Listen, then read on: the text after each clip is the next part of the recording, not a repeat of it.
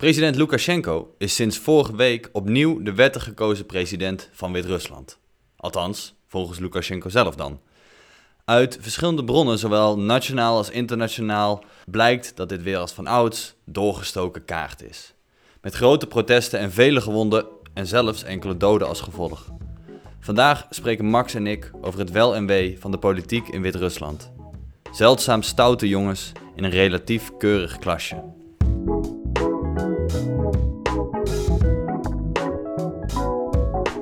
Dit is Met een Korreltje Zuid. In deze podcast nemen we je wekelijks mee naar internationale obscuriteiten en geopolitieke uithoeken. Ongezouten, maar met smaak. Wij zijn Max en Auke. Welkom.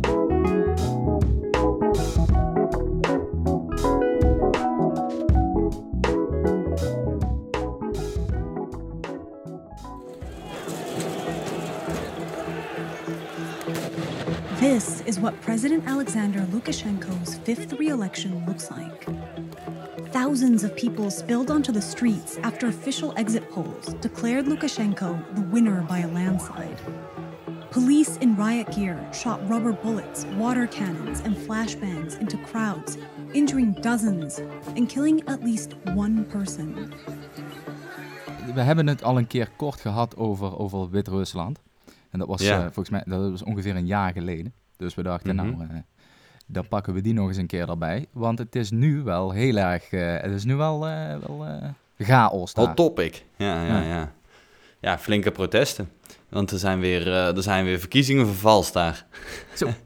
Althans. Een beetje Ja, schering en inslag daar.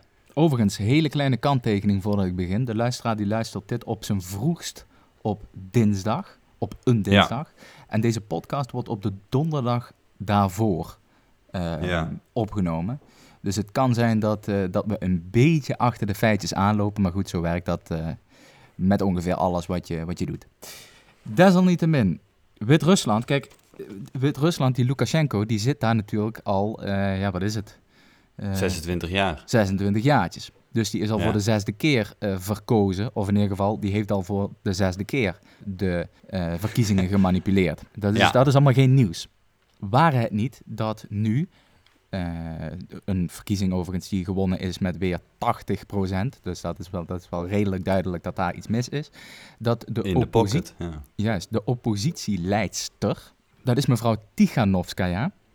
Ehm, Mhm. Dat is de echtgenote van de heer Sergei Tiganovsky, een eh, beroemde blogger en anti-Lukashenko, eh, ja, hoe moet ik het eigenlijk zeggen, eh, ja, oppositiepersoon. hij is Ja. geen politicus, wilde hij wel graag worden, waar het niet dat hij in mei is opgepakt. Nou, zijn vrouw, die natuurlijk in beginsel helemaal niks met politiek heeft, dacht, nou ja goed, dat gedachtegoed van mijn man, eh, anti-Lukashenko, daar sta ik wel achter. Weet je wat, ik word oppositieleidster. En met Ja. succes. Ik begreep zelfs dat in de laatste weken voor de verkiezingen... er waren in totaal een stuk of drie, vier oppositiepartijen... En eh, ja, de helft daarvan was inderdaad in de bak gegooid. eh, en de andere helft... Uiteindelijk kregen ze een beetje door van... we moeten onze krachten bundelen. Willen we hier iets van een kans maken? Dus al die partijen hebben een beetje hun krachten gebundeld. En die dachten, wij gaan één iemand als uitverkorene kiezen. En dat was Tiganovskaya. Mhm. Ehm, Ja, dat hebben ze slim gedaan. Dat hebben ze slim gedaan. Ja. Want wat één van de onderdelen van de election rigging van Wit-Rusland eh, is, en dat is ook in de verkiezingen in 2016 eh, eh, is dat duidelijk naar voren gekomen, is dat ze in Wit-Rusland dus wel degelijk veel oppositiepartijen toelaten. Maar Ja. eigenlijk het enige wat zij eh, overeenkomstig hebben, is dat ze af willen van die Lukashenko. Dus er is een Mhm. soort eh, ja, grote verdeeldheid onder de oppositie. En dat kan heel erg handig zijn bij, een, eh, bij het manipuleren van de verkiezingen. Want in 2016 waren er meer dan tien partijen die meededen bij, het presidents, bij de presidentsverkiezingen. Maar leg uit, hoezo is dat dan makkelijker? Nou ja, als de oppositie niet eensgezind handelt, Ja, ja, dan is het makkelijker om, jou, ja, ja. om je eigen plek Ah, te, ja, te- want te dan- waarborgen. Dan heb je tien partijen die allemaal eh 5% van de stemmen per stuk krijgen. Juist. En dat is dan allemaal, zijn allemaal hele kleine partijtjes. Terwijl ze allemaal, als het één partij was geweest, hadden ze 50% gehad. Ja. Bij wijze van spreken. Precies dat. dat. is het idee. Precies Ja, dat. ja. Eh, en dat zeg ik niet uit mijn duim, dat, is, dat staat in de rapporten van de OESO en dat is uh, een welbekend trucje van de beste heer. Uh, we zullen mm -hmm. zo meteen nog wel een paar trucjes van die gast behandelen. Maar wat wil nu het geval? De vlam is wel redelijk in de pan geschoten, denk ik, in Wit-Rusland. Dus er zijn mm -hmm. protesten, honderdduizend mensen op straat, daar vallen gewonden. Dus het lijkt, of het zou best wel eens kunnen zijn, dat daar, maar nogmaals, we lopen achter de feiten aan, dat daar een uh, een revolutie begint te ontstaan. Ja. ja, nou moet je dat altijd wel met een flinke slag om de arm nemen. Want een revolutie uh, in een land veroorzaken of organiseren is een stuk makkelijker gezegd dan gedaan. ja, het nou, is, dat kan ik me wel uh, voorstellen. Nou, maar de kans van falen is gewoon heel groot. Het is heel moeilijk om uh, zeker als iemand al 26 jaar de touwtjes in handen heeft en eigenlijk alle, alle kopstukken van alle belangrijke instituties, van de politie tot het leger tot de bureaucratie, noem maar op, heeft hij allemaal in handen, dan is het heel moeilijk om dat uh, in, een, in een tijd van een week omver te gaan werpen of in de tijd ja. van een maand. Want die moet je hebben, hè? je moet de politie achter je hebben. Dan, uh, ja. dan wordt het een ja. stuk makkelijker natuurlijk. Zodra het leger achter, uh, achter het protest gaat staan, ja, dan moet Lukashenko als, zo snel als mogelijk zijn vliegtuig instappen en richting Rusland vliegen. Dan is het niet meer veilig voor hem. Ja, wat denk jij trouwens dat dat een kans van slagen heeft, die, uh, die demonstraties die nu... Uh... Ja, ja, het heeft een kans van slagen, maar ik denk wel dat de kans vrij klein is. Uh, hoe graag ik het misschien ook anders zou zien, want die man die zit daar echt als een dictator al 26 jaar de dienst een beetje uit te maken. Het, ja, zoals ik zei, het is gewoon echt heel moeilijk. Dus alle puzzelstukjes moeten op hun juiste plek vallen, wil het echt lukken. Mm -hmm. uh, zo zag je, ja, bijvoorbeeld zoals in Oekraïne. Uh, daar is het dan deels gelukt. En ja, dat was dat is niet makkelijk. En zeker niet als er geen ja, buitenlandse hulp is. En daar hebben ze ook redelijk volgens... wat mensen geslachtofferd op het, op het ja, aanbeeld ja, ja. van de democratie. Ja. Maar misschien moeten we heel even uitleggen hoe Wit-Rusland zo ver gekomen is. Maar waarom zijn nu, ja, hoe, waarom nu zeg maar? Die man zit daar al 26 jaar. Nou, ik zou zeggen, steek van wal.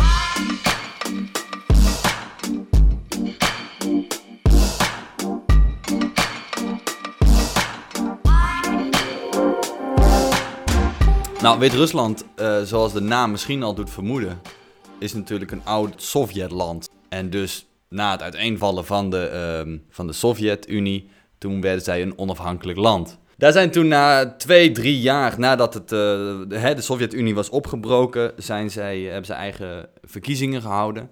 En daar kwam de beste man Lukashenko als winnaar uit de bus. Mm -hmm. Ik heb op zitten zoeken om te kijken of die verkiezingen ook echt zwaar uh, gemanipuleerd waren. Maar daar kan ik vrij weinig over vinden. Nou, ik kan dus over de verkiezingen. bijna niet voorstellen dat dat niet het geval is. Maar goed, hij krijgt uh, ja, ik weet het voor niet, de verkiezingen want het van 1996 natuurlijk... krijgt hij het voordeel van de twijfel. nou, het ding is natuurlijk dat hij toen was hij nog niet het mannetje, zeg maar. Toen werd hij voor het eerst gekozen.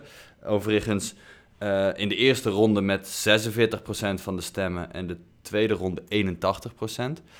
Ja, en, en, dus ik weet niet zo goed of hij. Of, toen had hij natuurlijk niet overal zijn poppetjes en pionnetjes staan. om te zorgen dat die verkiezingen mooi naar zijn hand uh, verliepen. Mm -hmm.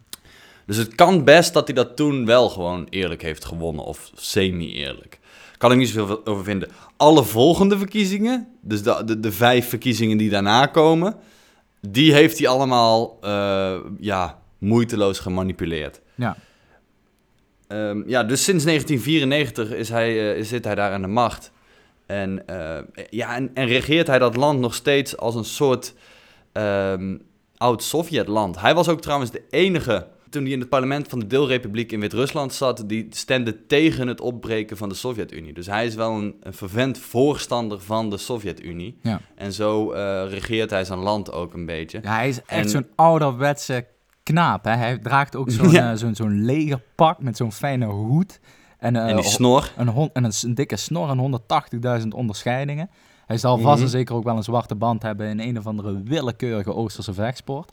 Ja, dat denk ik wel. Oh nee, ja. oh, nee hij is een vervent ja. ijshockeyer trouwens. Dat was ook net een oh, ja, klopt. van. Dat hij zei, ja, coronavirus, dat uh, heb ik hier niet zien vliegen. Of zoiets, zoiets heel raars. Maar goed, ik denk dat hij daar nog wel een keer over kan soebatten met een aantal virologen. Die heeft, daar heeft hij geen behoefte aan, denk ik. Nee. Maar ehm, ja, dus zodoende heeft hij dat land altijd als een soort... Ja, ze noemen hem de laatste dictator van Europa.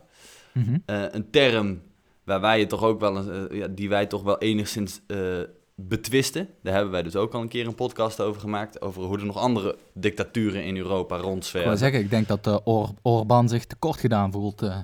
Ja, precies. Of kijk naar Liechtenstein. Kijk, wordt vaak eh, overheen gekeken. precies. Hoe dan ook. eh, ja, nu, nu is het toch een, eh, ja, begint de, de situatie toch wat penibeler voor hem te worden.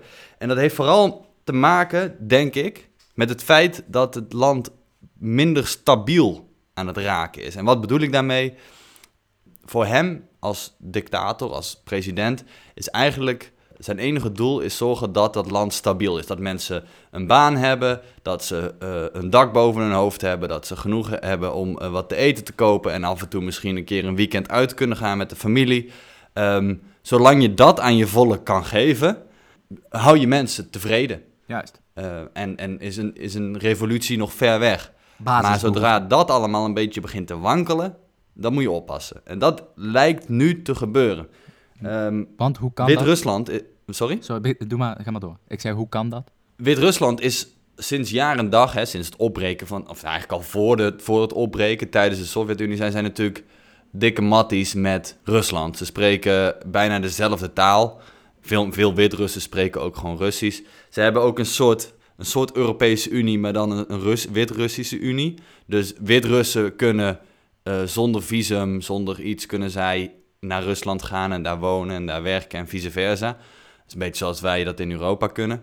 Dus die landen die zijn, die zijn, heel, die zijn hele goede vrienden. Die hebben ook zelfs ooit al een, een, een soort contract of een soort promise ondertekend met elkaar. In de hoop dat ze ooit die twee landen kunnen verenigen. Mhm. Dus dat, dat doel was er. heel lang. Is in principe gewoon een soort vazalstaat. Gewoon eigenlijk gewoon een, een, een provincie van, van Rusland. Tenminste, ik Ja. ga er een beetje vanuit dat de Russen daar zo eh, over denken. Mhm. Precies, en het doel was ook heel lang om dat gewoon echt Rusland te gaan maken.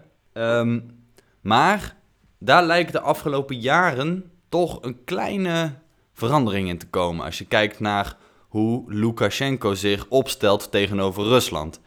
Ehm, dat hele idee van Wit-Rusland zomaar gewoon Rusland maken, dat lijkt, daar, is hij toch niet meer zo'n groot voorstander van als dat hij dat misschien ooit was. Mhm.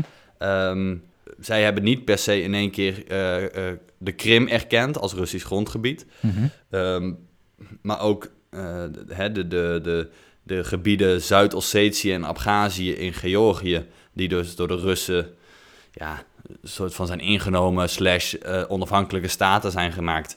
Zij erkennen die niet. Ehm, en daarmee zie je dat zij dus een totaal andere eh, geopolitiek beleid voeren dan Rusland.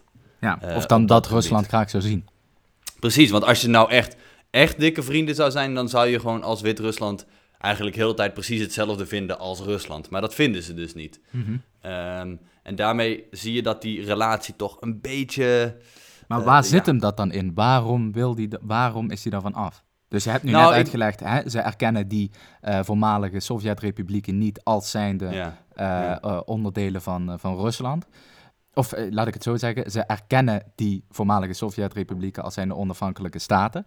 Toch? Dat is Mhm. wat je zei. ja, Maar dat is meer een uiting van, van, van, van, die, van die draai, zeg maar, van die politieke draai die Wit-Rusland maakt, dan dat het een verklaring is van wat zij doen. ja, ja. Nou ja, Wit-Rusland wil uiteindelijk gewoon zelfbestuur hebben. En zo'n man als Lukashenko is toch natuurlijk wel een beetje een machtsschel mannetje. Ik bedoel, die man zit daar al 26 jaar. Eh, die gaat niet zonder slag of stoot die positie van hem opgeven. Maar wat Ehm, gaat... je Wit- ziet- wat, ja, sorry. Je ziet? Nou, je ziet ook dat Rus- Wit-Rusland steeds meer naar andere eh, vriendjes probeert te kijken. Of die vlucht een beetje links en rechts met andere grootmachten, zoals eh, met China. Eh, zoals ze, ze hebben wat stapjes gemaakt richting de Europese Unie. Al is dat nog wel heel voorzichtig, maar ook naar Amerika. Ze, dus ze, zijn, ze- waren vroeger gewoon eh, het kleine broertje van Rusland. En was, ze keken ook alleen maar naar Rusland. En de rest van de wereld die deed er eigenlijk niet zoveel toe. En je ziet in de laatste jaren dat ze toch denken van nou, ze zijn eigenlijk iets volwassener geworden. En denken nou ja, we, we vertrouwen eigenlijk al ons hele leven op onze grote broer Rusland. Maar misschien moeten we ook eens kijken wat er nog meer in de wereld is. Wat voor vrienden we nog meer kunnen maken. Want als Rusland de gaskraan, bij hun dus, hè, als Rusland de gaskraan dichtdraait, dan hebben ze in Wit-Rusland een heel groot probleem. Ja, dat, dat wilde ik net zeggen. Rusland heeft toch hun gaskraan en hun oliekraan, eh, zeg maar, eh, da- daar hebben ze toch de besturing over. Die kunnen ze Ja. toch gewoon dichtdraaien als het een beetje te hortig wordt Ja. daarin in Ja. eh, Wit-Rusland.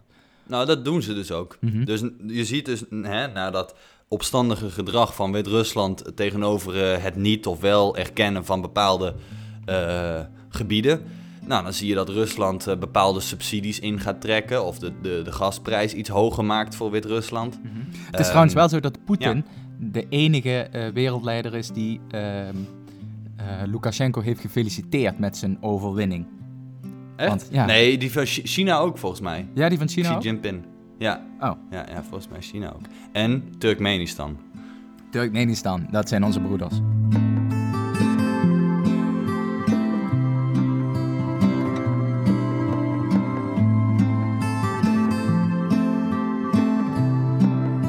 En dus je ziet nu dat het allemaal een beetje begint te wankelen. Hè? Dus zo'n zo'n landje begint een beetje volwassener te worden. Begint een beetje de wijde wereld in te kijken. Kijkt een beetje naar China. Kijkt een beetje naar Amerika. En dan zie je dus nu dat in augustus 2020 is eigenlijk zo'n verkiezing die er, die er dus iedere paar jaar is. En waarvan iedere paar jaar de mensen wel over lopen te, te mokken en te morren. Dat het eigenlijk een beetje de druppel is die de emmer doet overlopen. Althans, dat moeten we nog zien. Maar Ehm, ja, je ziet dat dat wel een, een heftige katalysator is voor het, eh, voor het ja, tegenover het regime. Mhm.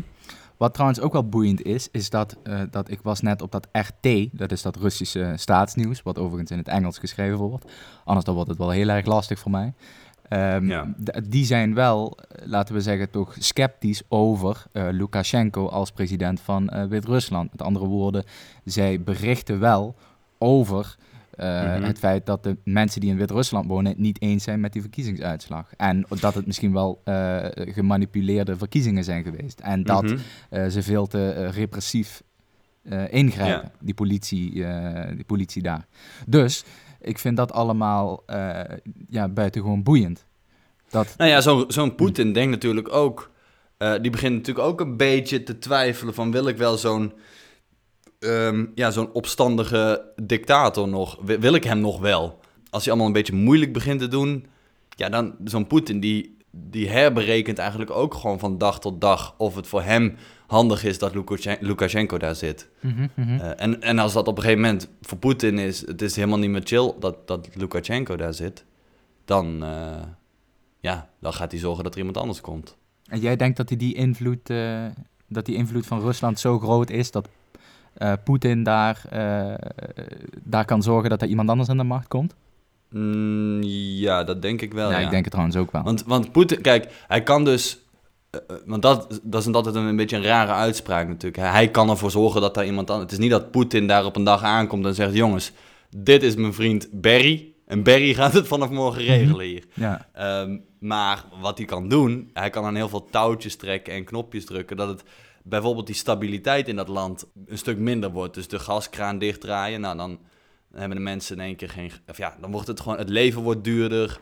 Want ook Rusland is natuurlijk handelspartner nummer één met Wit-Rusland. Dus als Poetin dan in één keer eh, tarieven gaat rekenen voor import en export, dan wordt het leven in Wit-Rusland duurder. Daar hebben de mensen geen zin in. Dus je- hij kan heel makkelijk die stabiliteit omverhalen. Ja, en, En dat daarmee- de situatie wat penibeler wordt.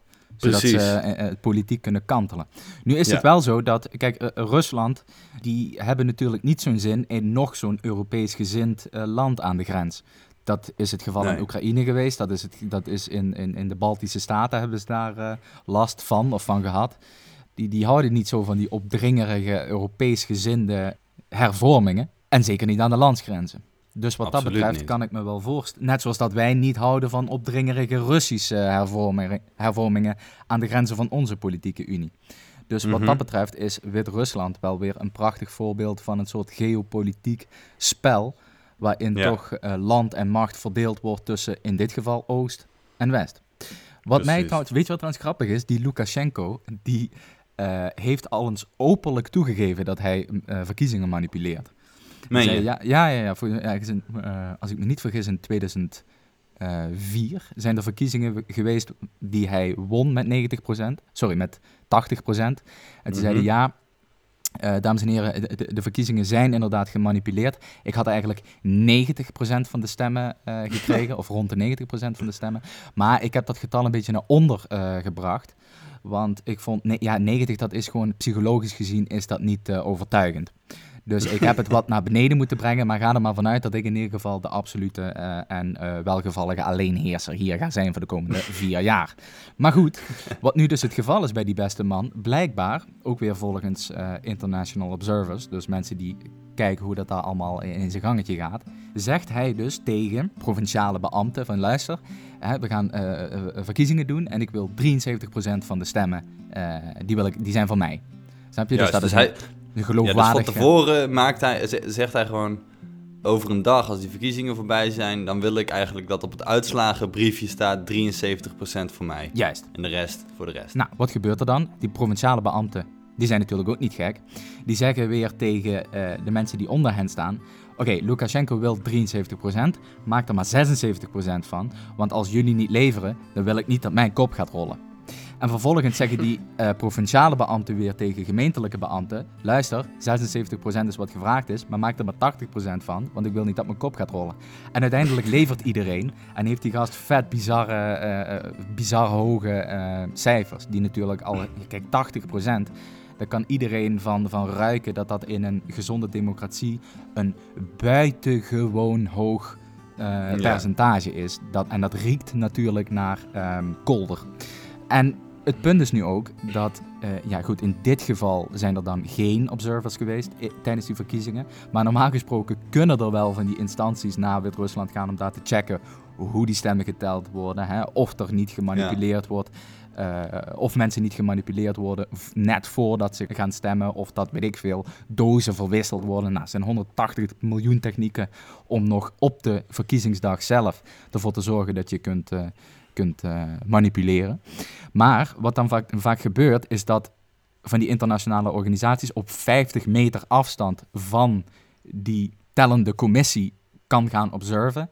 Dan zie je dus totaal niet wat er gebeurt. Als je op 50 meter afstand moet gaan zitten en je moet dan nog een beetje eh, meekrijgen hoe geteld wordt en of er niet gemanipuleerd wordt. Terwijl er Dan heb je een verrekijker nodig. Precies, dan heb je een verrekijker nodig. En overigens staan er dan allemaal bewakers voor en tussen en whatever. Dus ze doen er alles in, in letterlijke zin. Hè, werpen ze gewoon blokkades op tussen zo'n controlerende partij en zo'n eh, ja, en, die- en, en, die, en die beambten. Dus het bedrog ligt er vrij dik op in Wit-Rusland. Dat, dat Ja. is een ding dat zeker is. Ik zat ook afgelopen, of vorige week tijdens die eh, verkiezingen, zat ik op Twitter een beetje in de gaten te houden hoe het nou eraan toe ging. En dan kwamen er links en rechts wat filmpjes tevoorschijn, eh, gewoon van die dag zelf. En ja goed, het is natuurlijk Twitter, eh, het is allemaal niet eh, heel verifieerbaar. Eh, maar je zag een filmpje dat er in een, vanuit een stemlokaal, die zat ergens op een, in een schoolgebouw op de tweede of derde verdieping. En daar stond een ladder tegenaan. En dat is het raam open gedaan. En er kwam dan een vrouwtje uitgeklommen met grote postzakken vol met stembiljetten. Mhm. Klom ze er zo naar buiten, via het raam naar buiten. Nou, dat is natuurlijk een... als er één ding is wat een red flag is, dan is dat het, zeg maar. Dan ga je dus met stembiljetten die voor de oppositie zijn... Die, die, die, ja, die gooi je weg of die verbrand je, weet Ja. ik het. En die vervang je met stembiljetten die allemaal voor Lukashenko zijn. Ja, dat is natuurlijk het makkelijkste. Maar het is mooi om te zien hoe je dat dan op Twitter live... Of ja, je ziet bijna live gewoon echt stemfraude gebeuren. Schitterend.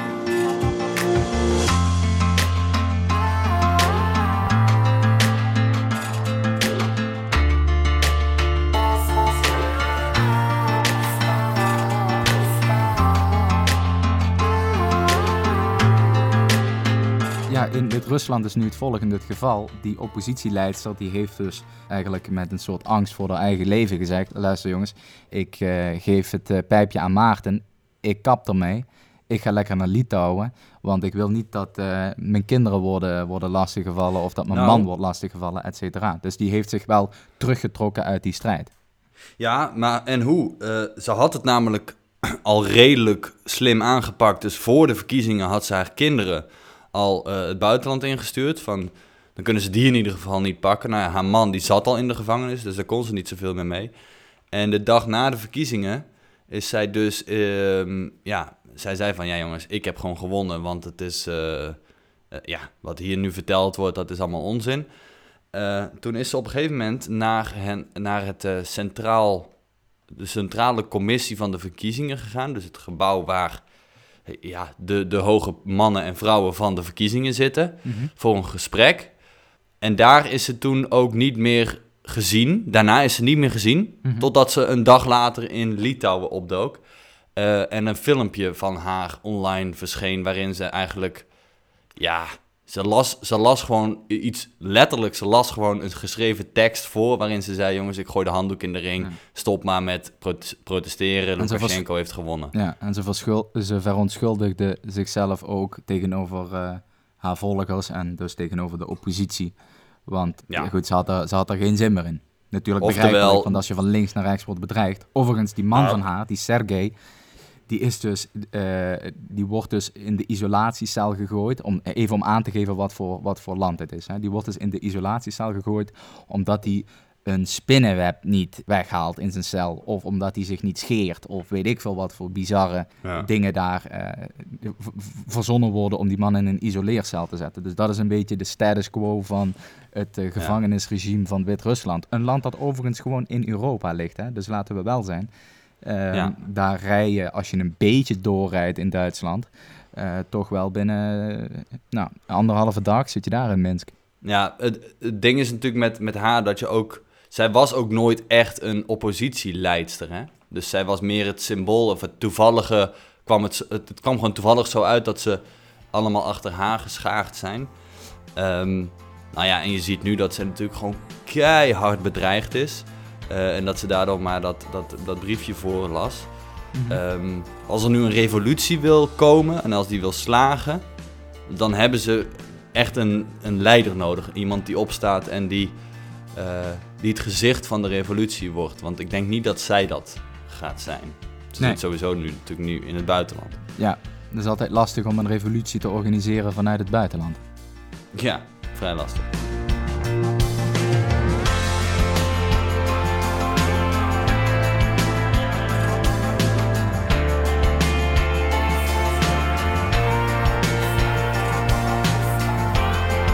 Oh ja, weet je wat trouwens ook wel, eh, wat, me, wat me ook wel op is gevallen, is trouwens als je met Google Maps ehm, door Wit-Rusland eh, wilt wandelen, dan kan dat eh, niet of nauwelijks. Nee? En dat geldt natuurlijk voor heel veel van die. Dat kan ook niet in Noord-Korea en het kan ook niet in Turkmenistan. Eh, gek genoeg kan dat ook op de meeste plekken niet in Duitsland. Dus die, hebben nogal, eh, die hechten nogal veel waarde aan hun privacy. Maar dus Duitsland, Wit-Rusland en Bosnië zijn de drie landen in Europa waar je niet zomaar een beetje kunt gaan liggen Google Mapsen. Jammer. En eh, ja, dat is jammer, want het, ik wil dat toch wel eens een keer zien hoe dat daar een beetje erbij ligt. Ja, misschien kunnen we er een keer naartoe gaan. Als het... eh, Nou ja, dan hoop ik toch een beetje dat ze geen eh, vertalers eh, op deze podcast zetten. Dit is natuurlijk een podcast die door miljoenen eh, mensen eh, geluisterd wordt. Dus ik denk dat de kans groot is dat we daar wel aan de grens te maken krijgen met een overhoring. denk het ook wel. Denk het wel.